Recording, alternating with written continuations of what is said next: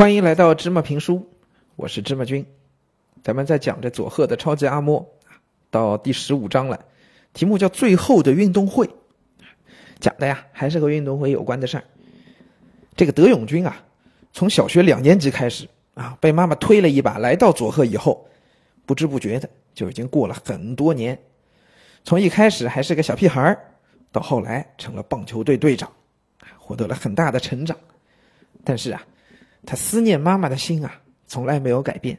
哎，妈妈在广岛嘛，啊，他在佐贺，每年就能见到妈妈那么一两回，啊，嗯，所以一心总是想着，啊，妈妈能过来看看自己，自己呢还能有什么机会多去啊妈妈那边。小学的时候呢，学校里搞运动会，也是相当于一个亲子日，啊，家长呢会来参加运动会，来为孩子加油鼓劲。那德永君啊，每年都会给他妈妈写信。说：“哎呀，咱们要运动会了，你来看看吧。啊，不管比赛输赢，对吧？至少有家人的陪伴。但是呢，每一年妈妈都没能来佐贺看德永君的运动会。上了初中以后啊，德永君仍然每年写信给他妈妈，跟他说今年一定要来看我的运动会。其实妈妈也从来都没有答应过。一直到初中最后一年最后一次运动会的时候，德永君呢还是给妈妈写了这个信。”但是他其实心里也没太大指望妈妈会来，因为每年都是如此嘛。这已经十来年了啊，都没有指七八年了啊，都都妈妈都没有来过。但没想到这一回，妈妈却回信给作者了，说：“今年我会去看，我很期待。”嚯！一开始德永君收到这个回信的时候，还以为哪里搞错了。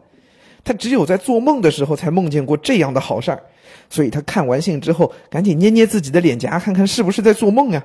哎呦，好疼啊！哎呦，这是真的。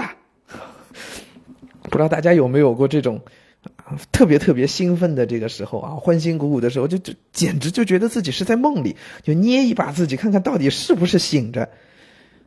即使是这样，德永君对妈妈来佐贺这事儿还是充满了怀疑。这毕竟七八年从从来没有来过。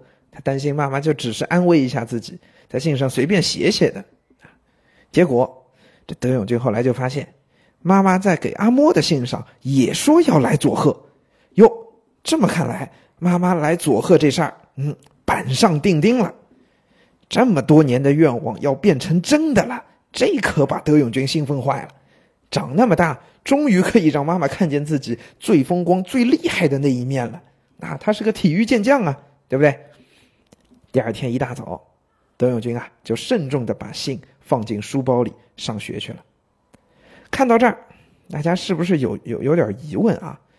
你去学校上课，你带着信干嘛呀？带妈妈的信没用啊！